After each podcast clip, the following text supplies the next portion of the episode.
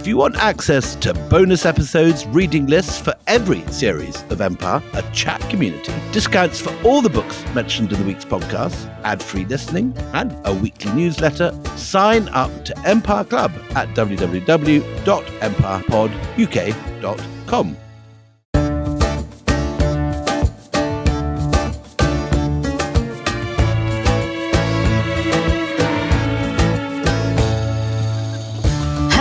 and welcome to Empire. I'm Anita Anand. And I am William Turnbull. Why leaning in a bit? I mean, we know. well, you never know who might forget. oh my goodness. Are you on a boat? Is that why No, we're I'm swaying? sitting, I am sitting in my the house I grew up in in Scotland, which I haven't been to for four years since my father died. Really? Uh, and I'm looking out on the garden I ran around as a child. It's very, very nice. And unusually for Scotland, it's a bright blue summer day and it's just gorgeous. yeah, Callum's just said, Willie, can you stop looking out the window and look at mic? That's the problem. The window is to my right and I can't stop looking out. Listen, the thing, yeah. the thing with audio magic is that you can pretend you're looking out of the window so we can hear you. Okay. It's still a very foreign form to me. No, I know, I know. We've only done about six million episodes, but uh, no, I understand. I understand the I'm just trying to understand what little William was like. I mean, in the, I mean, we are going to get to this. Really good. It's a really good podcast, by the way. But just since you've opened the door or a window, a crack, what were you like as a? What were you like as a child? My housemaster at school said I was the boy who's changed least. Oh no! I was, I was, I was exactly like this. I think I was, I was mad keen. I wrote age seven at my primary school. They had the little essay saying, "What do you want to be when you grow up?" And I said, "An author and an archaeologist, And it's more or less. I mean, it's history rather than archaeology, but it's more or less. My first trip to London was to aged seven was to go and see the Tutankhamun exhibition. Really? Oh, Uh, south of the border for the first time. I remember it was it was the time that they were burning crops, and I'd been brought up with all these stories about how awful the English were.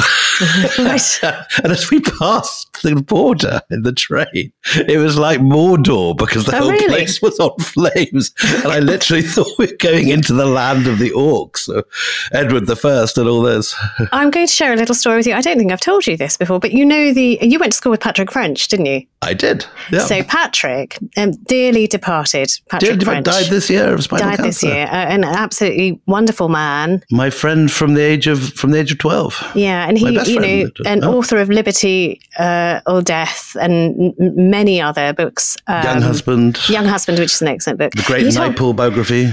he told me a story about you. Do you want to know? oh God, Poss- possibly not on air.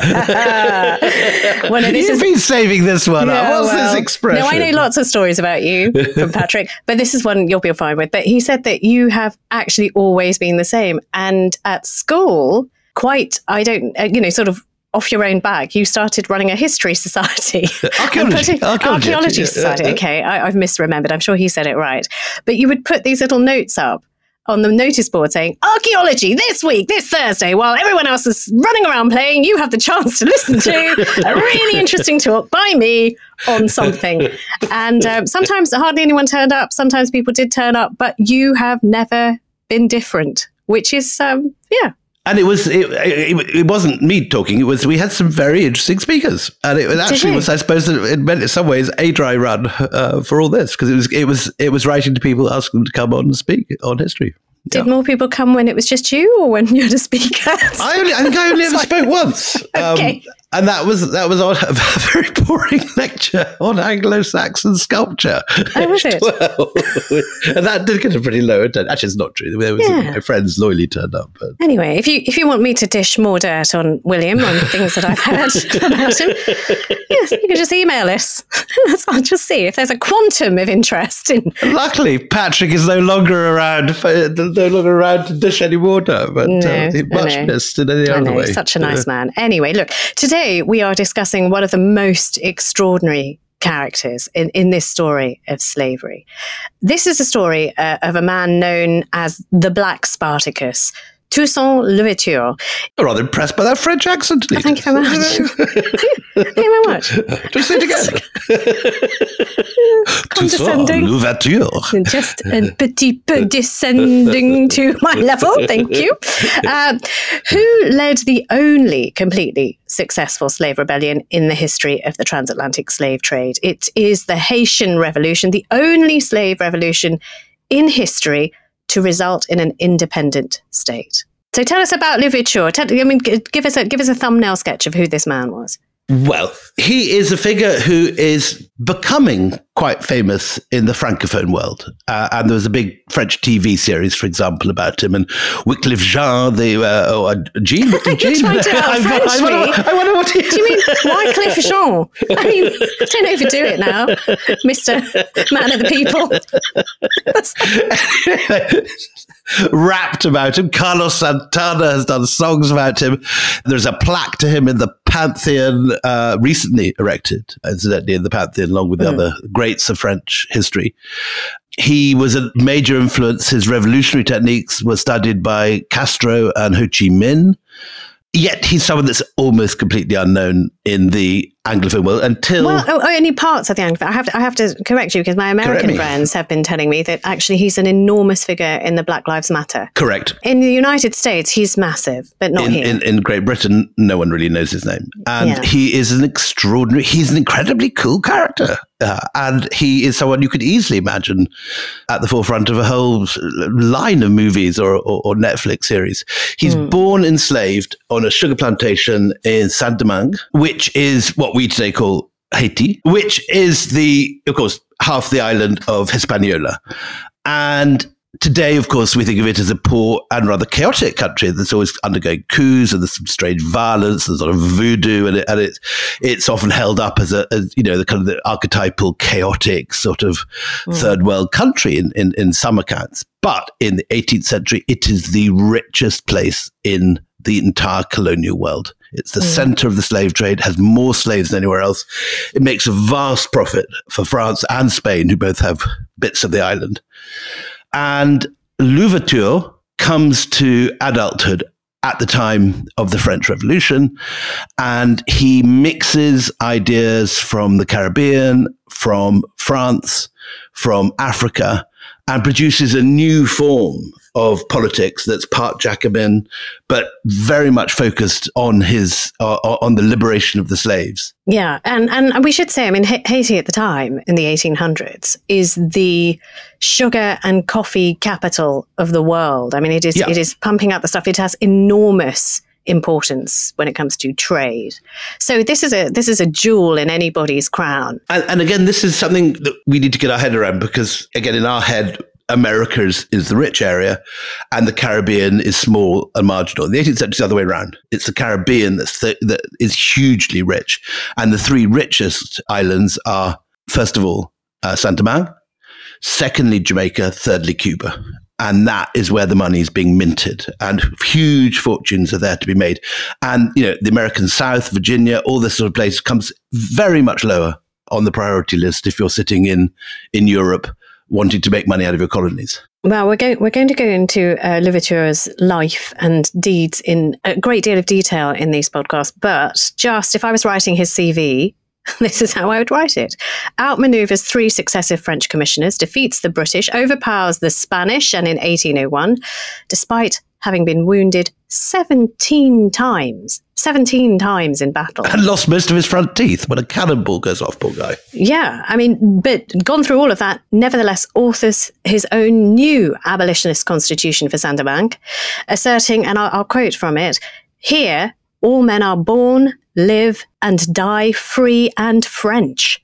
So to, to get to that point where he has that amount of muscularity and influence, he had to create a myriad of international alliances. He had to build an army. He had to build an army that could defeat eventually Bonaparte's forces. So you're going to have a lot of names in this that you're going to recognize. There are going to be some cameo roles going through this where you're going to go, "What?" And Bonaparte does not come out well out of this story. He's he is he is the demon in the pack, and he uh, he he plays a very very negative role in the story.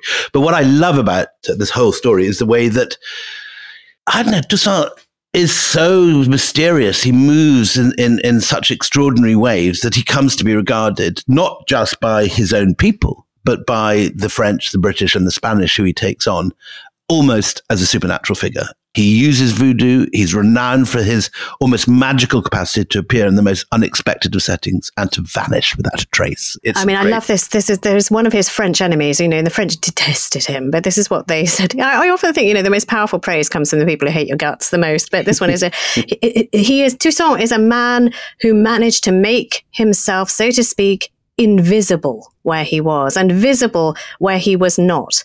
He seemed to have borrowed his spontaneity of movement from the tiger.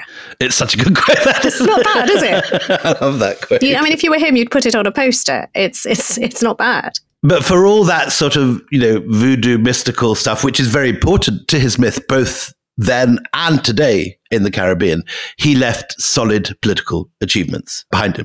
And he was described at the time as the father of blacks, the black son of the French Revolution, the black George Washington, the Bonaparte of the Caribbean, the African hero, the Hannibal of Saint Domingue, and so on. In all these different newspapers, in all these different countries, he is. You missed, you missed my favorite. I don't know why you missed my the centaur of the savannah. he's the centaur, and this and, is because he's this great horseman. He's he's he has this uh, horse, this white horse called Bel-Argent. Yeah, he, he rides through the night. He appears the following morning on his white horse he changes the course of battles when he appears.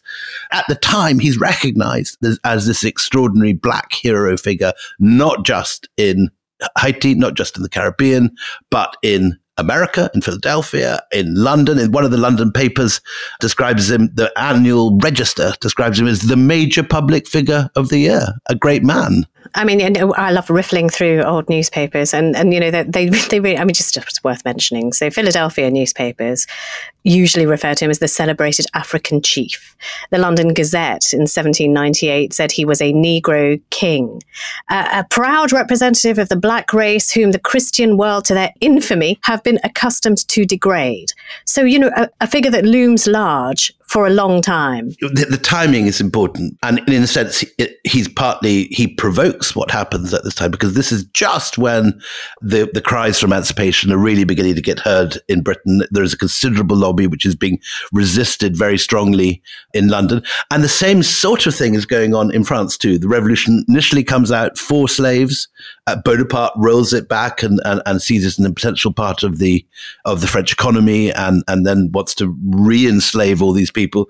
So all this is going on, and he appears just at the right moment. This incredibly charismatic figure who changes the, the story by leading a successful revolt and leading his people to freedom. And the, the great tragedy is that he is captured through treachery just before he achieves this this final independence, and he dies alone in a freezing prison. They deliberately put him, when they capture him, they take him back to France and they put him in the coldest place they can find in the middle of the Jura Mountains.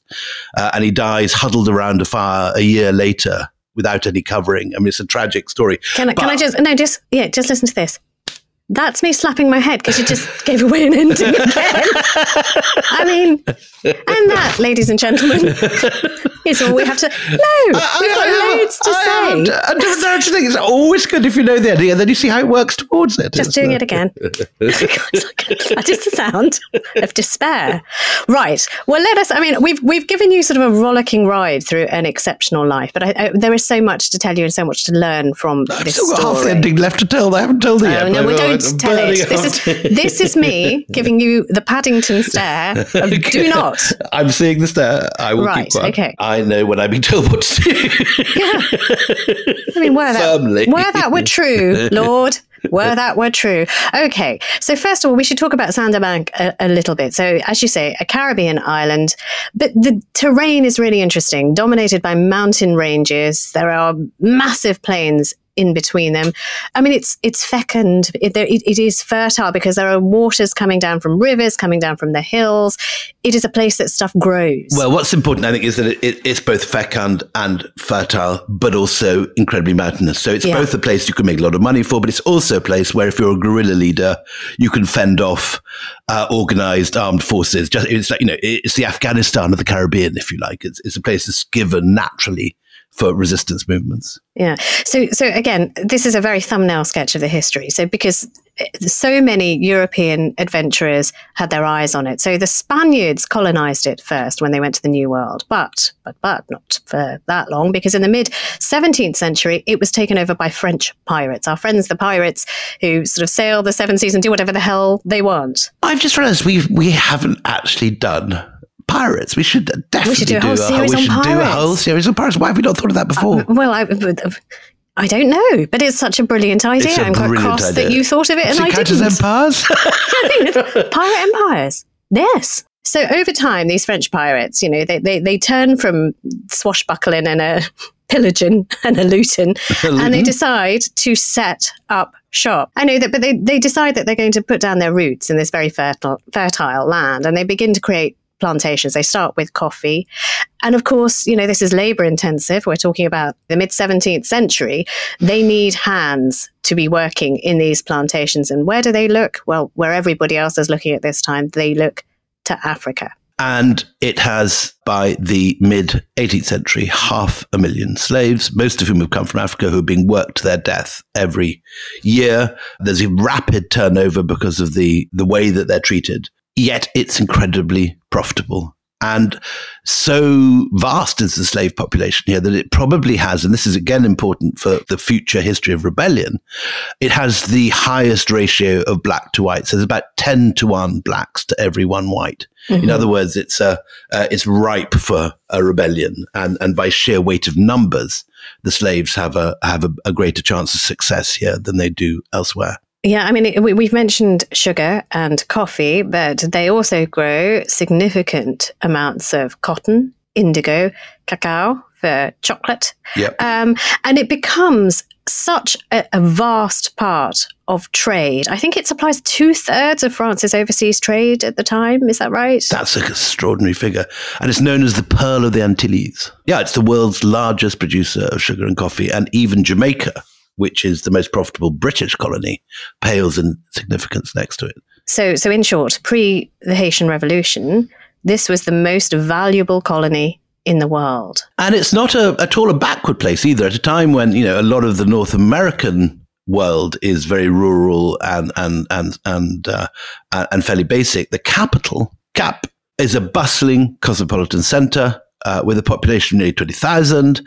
There are libraries, there are uh, philosophical societies, there's a publishing world, private libraries, reading clubs. So it's not a provincial place at all. Again, you know, one, has, should, one has to completely rejig one's one's preconceptions. And I think someone coming from you know Virginia would regard this as a major metropolitan center. It was somewhere you'd go for for for, for a bit of culture. Yeah, and I think I think one of the things you know sort of that that underlines this, and and just how well the pirates had done for themselves. These former pirates, now settlers, had done for themselves. You know, they built bakeries and theatres. They had disposable very income. important for the French. Yeah, Well, yeah, I mean, you know, patisseries. twenty So- bakeries. 25 patisseries and and this is important because you understand that the hierarchy the division between races is so stark here on this island Yeah. and people see it every single day and the scientific organization again Saint Saint-Domingue had uh, le cercle de philadelphia i can't do that philadelphia Philadelphia, stick- stick Circle to of Philadelphia. Circle of Philadelphia, uh, which published five volumes of scientific memoirs on on things as diverse as medicine, agriculture, botany. Ethnographical studies, and it had, you know, this this scientific center had an international membership. So, you know, there were people who were traveling from Europe and the United States to come and give lectures, and likewise, and papers going. It's an important place. and this is again this this thing that we that we have to struggle with when we're studying this world is that the same people who are studying philosophy and reading enlightenment thought and going to these reading rooms and using these libraries are also the same people who are controlling a black African slave population with barbaric cruelty. and and differently. I mean, the difference is, you know, we talked about in Britain, you know, the, the reason why for so many years nobody said anything is because they couldn't see it. Here they see it every time Yeah. they go into a lecture, every Yeah. time they go and buy an eclair, every time they go and deliver a, a lecture, they see it.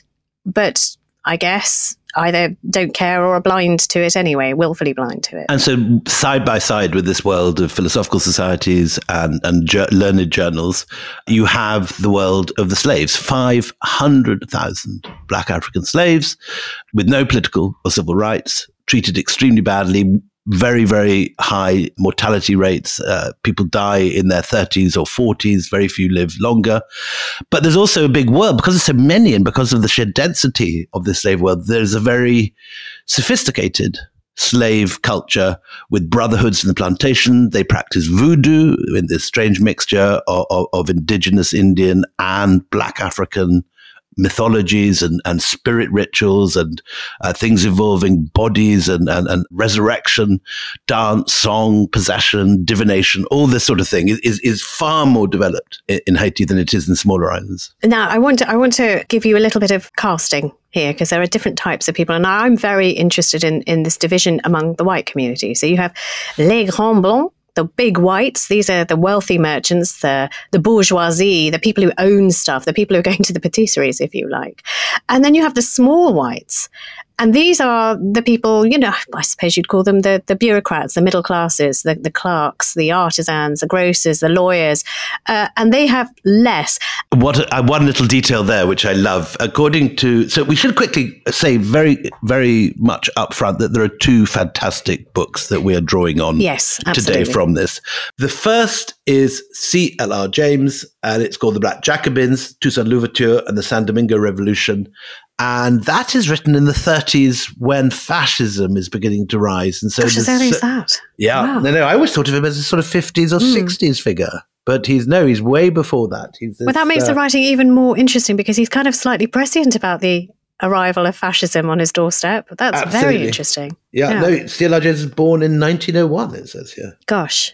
Okay. And the other? And the other is a book which won the Wolfson History Prize, Britain's premier history prize, two years ago by Sudhir Hazareesingh.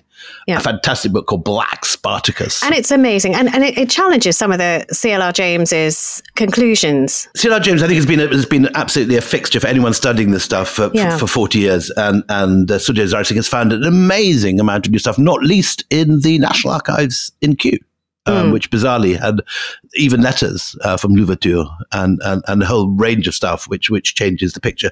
But one detail in the CLR James, which uh, I love, is that some of the Petit Blanc, the small whites, are escaped galley slaves. Yeah. So you've got I don't know I don't know whether they're galley slaves from from the Ottoman world or what the fuck they're doing in excuse my language. I don't know. oh, I've got a fit of the vapors. Anyway, I don't know what they're doing. in...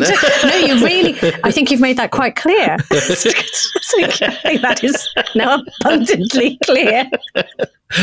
do. Anyway, so there's, there's ex galley slaves among the the poor whites, and of course, this leads to edgy relations w- mm. with the black slaves because they're very keen not to be put on the same level as them, uh, and so it's there's huge tensions running through this rich but very hierarchical colony. Yeah, I, I mean the thing about the the petit blanc, the, the the small whites, is that they hate the big whites and they hate the black slaves. so they are caught in a maelstrom of, of resentment and hatred. And then in the non white world, you also have uh, the whole mulatto and marron population now, of Remind us who they are. Remind us, because we have referred to them before. They're both escaped slaves who've made their own lives up in the mountains, and they're mixed blood.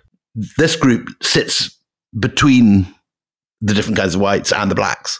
And as we'll see as this story develops, not necessarily good relations with the slaves at all. And mm. uh, uh, Louverture has a, a, rival in the Marron community. And so we, we saw earlier when Vincent was talking about Tacky's revolt, how it was the Marrons uh, and the and the free blacks that were used against the slaves. And there's a similar thing going on here. There's a, there's a lot of tension, despite Louverture's best attempts to to try and sort it out, between the mixed blood community and the and the, and the black Africans. So so we're, yeah, we're, we're going to give you one more cast member. it's it's going to sound weird to you, but it's a very important cast member. And then we're going to take a break, and we're going to come back with Louverture himself. But this is a very major character in this story, and that is the French Revolution.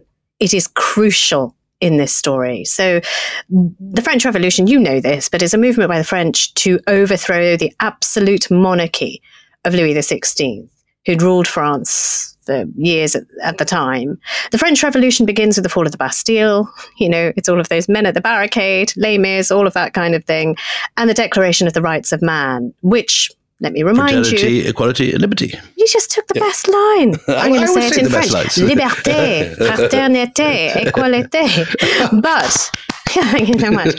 So, but this is going to be very, very important because the reverberations, just as everybody in Britain fears, the reverberations from that French Revolution spread like a boulder in the water. The ripples from the French Revolution sweep across Europe, all across Asia, and they reach the Americas and they lap up on Saint-Domingue as well. Join us after the break. We've given you a, sort of a backdrop of Louverture and where he comes from. Meet the man properly himself.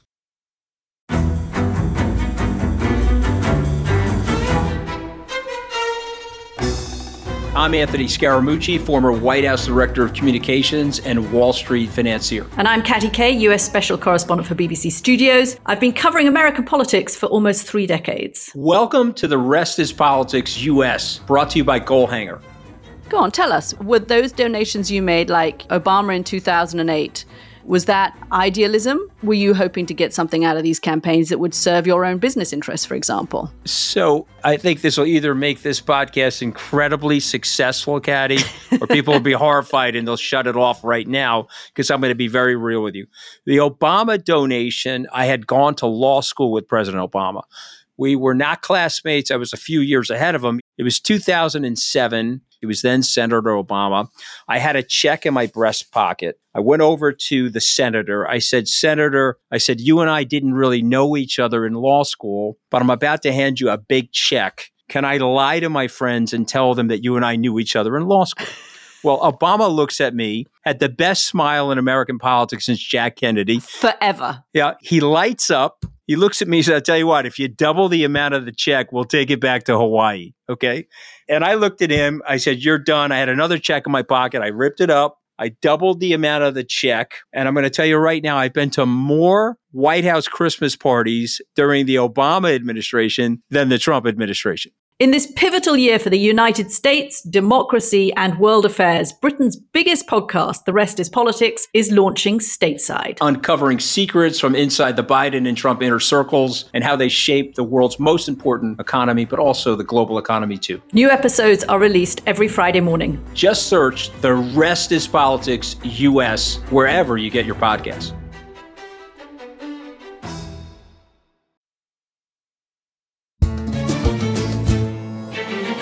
Welcome back. So, we'd given you the extraordinary cast list of this story. Just before we shake hands with Louverture, let's talk about the Mulatto Revolt because October 1790 is a very pivotal date in this story, isn't it? And this is presumably when news is just arriving from France of what's going on. Uh, and the storming of the barricades and all that.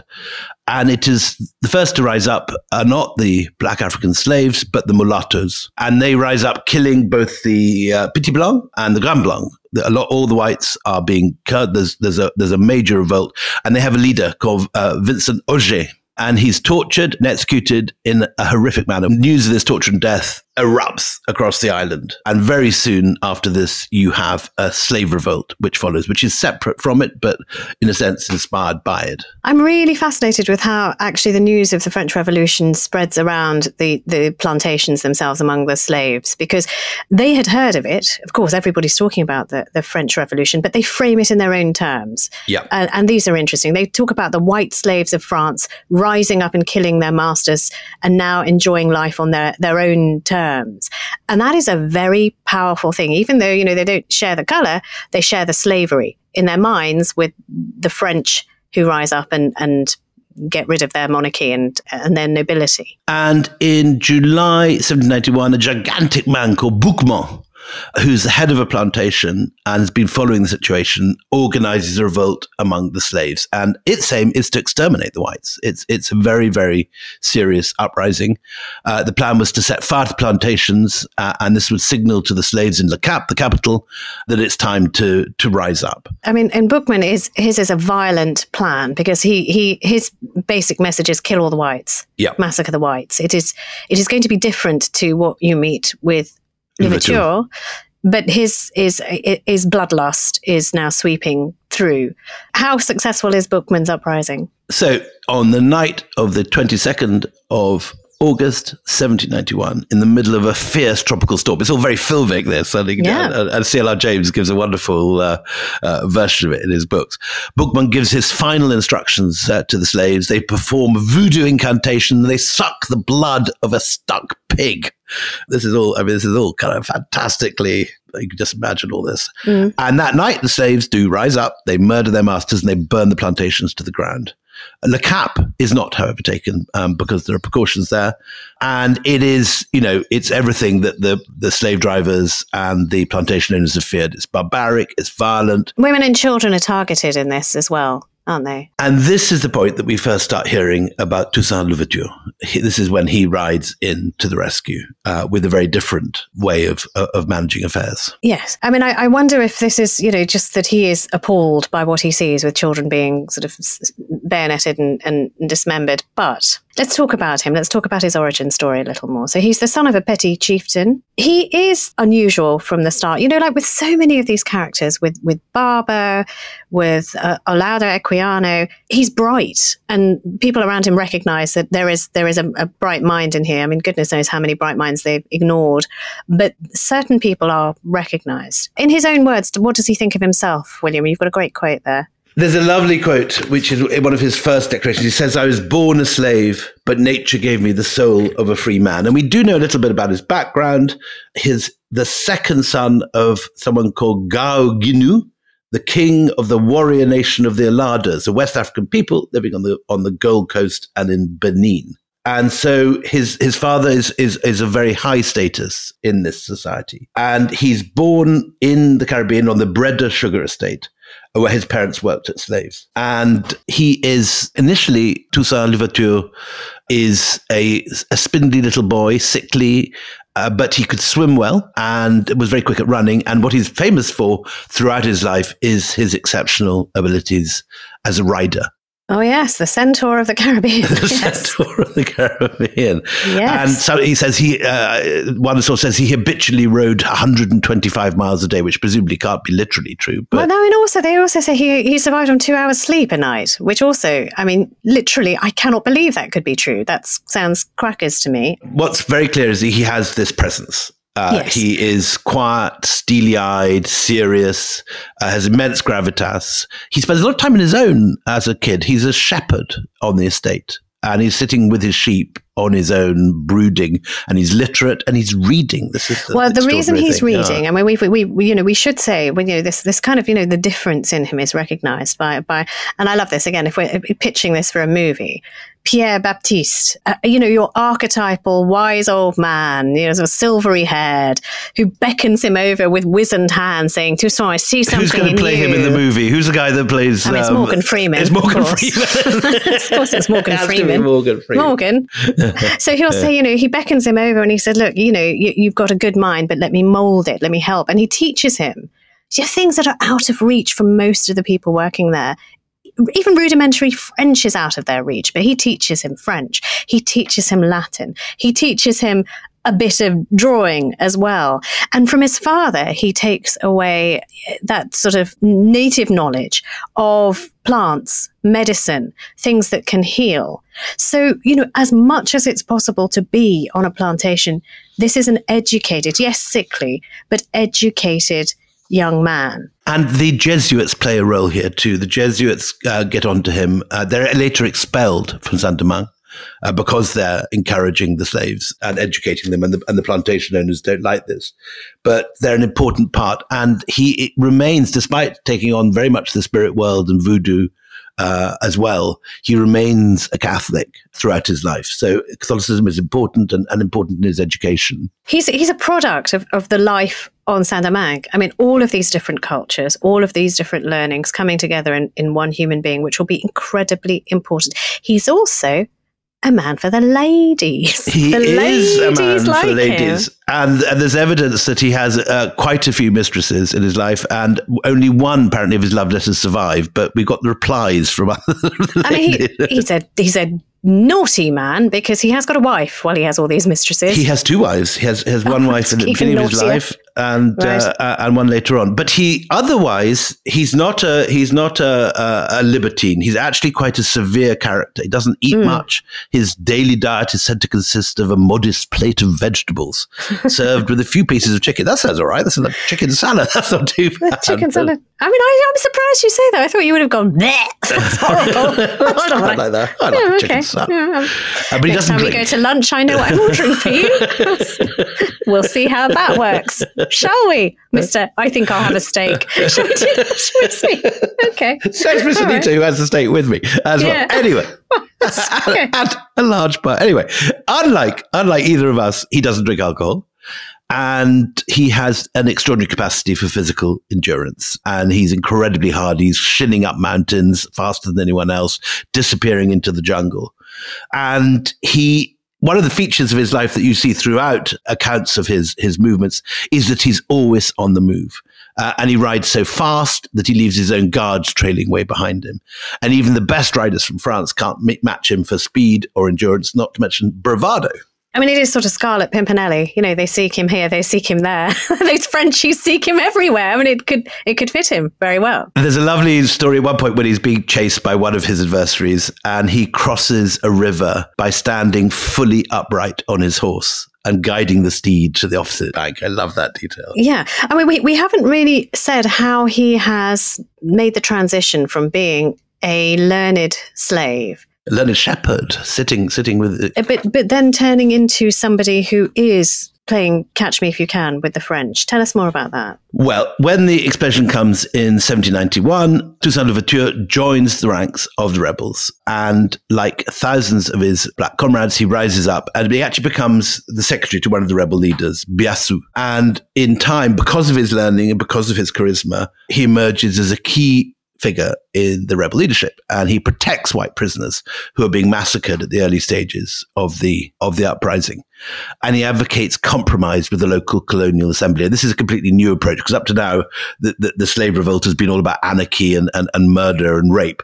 Uh, but Louverture is more is, is, is more uh, intelligent than that, and he's very well read. His a key book that he's reading at this time is by somebody called Abbe Raynal, uh, who writes something called the philosophical and political history of the establishments and commerce of the Europeans in the two Indies, which actually calls for a slave revolution. And it says, a courageous chief is all that is wanted. Where is he, that great man whom nature owes to her vexed, oppressed, and tormented children? And Louverture seems to think that, that, that this is him. And you can see this ambition uh, to become a leader.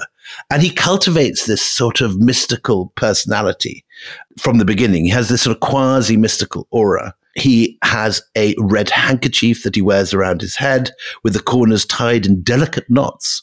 And uh, he's seen as a symbol of uh, the voodoo spirit of war and anger, and is believed to be able to, the, the, the spirit is able to Mm. protect Toussaint and his men and keep them safe in war. Okay, so he's he's entered the fray. So the revolution has happened. It's lit a spark in him. He believes the abbe's prophecy is about him. He is now, you know, he is he's becoming. And we should say he's not. If you've got in your mind, so this young, spindly teen, he's not. At this time, we're talking about a man, aren't we, William? How old do we think he is at this time? Yes, I mean he's surprisingly old for someone who is uh, who is going to emerge as a as a kind of great military leader, and this is uh, you know he's already forty three to fifty three uh, at this Mm. point, which isn't the usual age that you begin a military career. He's also, as we said, you know he's skinny and short uh, because he had a sickly childhood. And the one thing that really makes him stand out, uh, and this is in all the different accounts, is that he's one of the best horsemen on the island. Great horseman, but also, you know, a, a fairly effective orator. So there is this uh, a, a proclamation that he makes, the Camp Turel proclamation. It's lovely. he I love the words. announces- Yeah. Yeah, yeah, he announces this to, to, to his, you know, would-be followers. I am Toussaint Louverture. You have perhaps heard my name. You always have You this with a French accent. It sounds like a Yeah. I am Toussaint Louverture. You have perhaps heard my name. okay. I am Toussaint Louverture. You have perhaps heard my name. You are aware, brothers, that I have undertaken vengeance and that I want freedom and equality to reign in Saint Domingue. And it's those kind of stirring words that draw people to him. You know, this sort of stern, brilliant horseman who is phys- has physical prowess, has more learning than most of them, and who can talk like that. But also, he has this sort of um, air of mystery about him, this air of elusiveness. He's a very private man. He confides in no one. He goes out of his way to conceal important information about himself, and he spreads misinformation and rumors. He puts false locations in his letters Clever. and his most confidential messages. And he once told a British diplomat that his preferred way of operating was to say little but do as much as possible. Yeah, I mean, it's pretty much the direct opposite of us. I say, I, I just Talk a lot. get- talk a lot, do very around, do little, nothing. do nothing very much. Ah, anyway, so Toussaint is on the move. He his reputation is growing. He's still, you know, at this point, even when he's making these sort of rather grand proclamations, still in the lower ranks of of the Saint-Domingue rebellion, but he's impressive, and so he rises through those ranks. And by this stage, the slaves are sufficiently organized to actually have ranks and uniforms and, and have organized themselves in an impressively coherent and disciplined manner. And, and this is something that everyone remarks upon because, you know, th- this revolt started off as an anarchic uprising of people with machetes. But by now we've got sort of drilled regiments with weapons and uniforms. So it's taken on a completely different form now. You, I mean, you may not know the answer to this, um, but but do you have an idea of what the actual uniforms look like? Because I think I do. Got a rather grand picture of Toussaint Louverture. You want to know? Tell me. Well, this, I mean, when you say uniform, you really aren't joking. I mean, this is sort of like, you know, sort of stitch for stitch uh, as, as grand. and, yes. uh, I mean, you're talking about brocaded epaulets, high necked black jackets on, on Louverture at least, big, brassy, shiny buttons going all the way down. Tight white riding riding jumpers. And, In, indeed, uh, and and those hats, you know, that normally you would associate with Bonaparte himself. Those wide of, the, yeah, hats. well, uh, yeah. I don't know if it is a tricorn. I, I think it's like you know the two sided. I'm not sure about that. I don't Ah. know. I think it might be sort of one of the in the French style. I had never put you down as an expert in, in hattery. I mean, more mad hattery. I might be wrong. I mean, it's what it looks like. But also, you know, sort of the feathered plumage coming out. So there was there was this notion that actually you had to look the part as well. And the picture you're describing is, in fact, modeled on David's famous picture of Bonaparte crossing the Alps. And he, Yes. he's this figure on this white horse with his sword raised. The only thing that sort of distinguishes him is the fact that he's black and you have a palm tree in the background rather than the Alps. Yeah, they also make him taller than he is. I mean, I think you mentioned this before that he's not big. He's not a tall of stature. And then this, I think, partly is, you know, the secret of his ability is this great rider, the centaur, because uh, jockeys, as we know, are, are, are small men. And, and, and, and this is him, his compact figure on the back of Belargent, his white horse. They look taller on a horse. That is true. Okay. so there he is. And he's trying to, to get some kind of well, discipline in the ranks, make them a, a, a fighting force. And it's interesting that actually he's very successful in doing that. But the owners don't take this lightly because they're still there. I mean, you know, those who, who survive, you know, Boukman's first massacre attempts, they are there and they are angrier than, and quite, you know, quite understandably, they're not going to just sit on their hands and let this happen. What do they do? And also to, to complicate everything, you've got a mulatto revolt at the same time. So you've got this guy Rigaud, who's the great rival, and will appear uh, in the future as even more of a rival uh, to Toussaint. And so it's it's a big island, and there's a lot going on. So the slave Yeah. revolt is only one thing in in one corner. And just staying with the masters for one one moment more, but you know there there are slaves who sort of join the rebellion, and then they think, "Oh no, I've made a mistake." I, I, you know, they get frightened and they go back to their white masters, and they are killed. So that you know that, that's Yeah. kind of a strategic mistake on on the part of the planters, is that they treat those returning slaves so harshly that even more start leaving. You know, you know we, we this is leaving and we're not coming back. So the numbers of this, if you like, slave army Grow to hundred thousand. Hundred thousand people. Hundred It's a thousand. big army by by the standards of the time. That is a very very big army. Well, what happens to the mulatto uprising? I mean, who who are they rising up against, and what happens to them? Similar sort of story. There is a mulatto who's hung in the streets of Port-au-Prince, and this causes an uprising in that part of the island.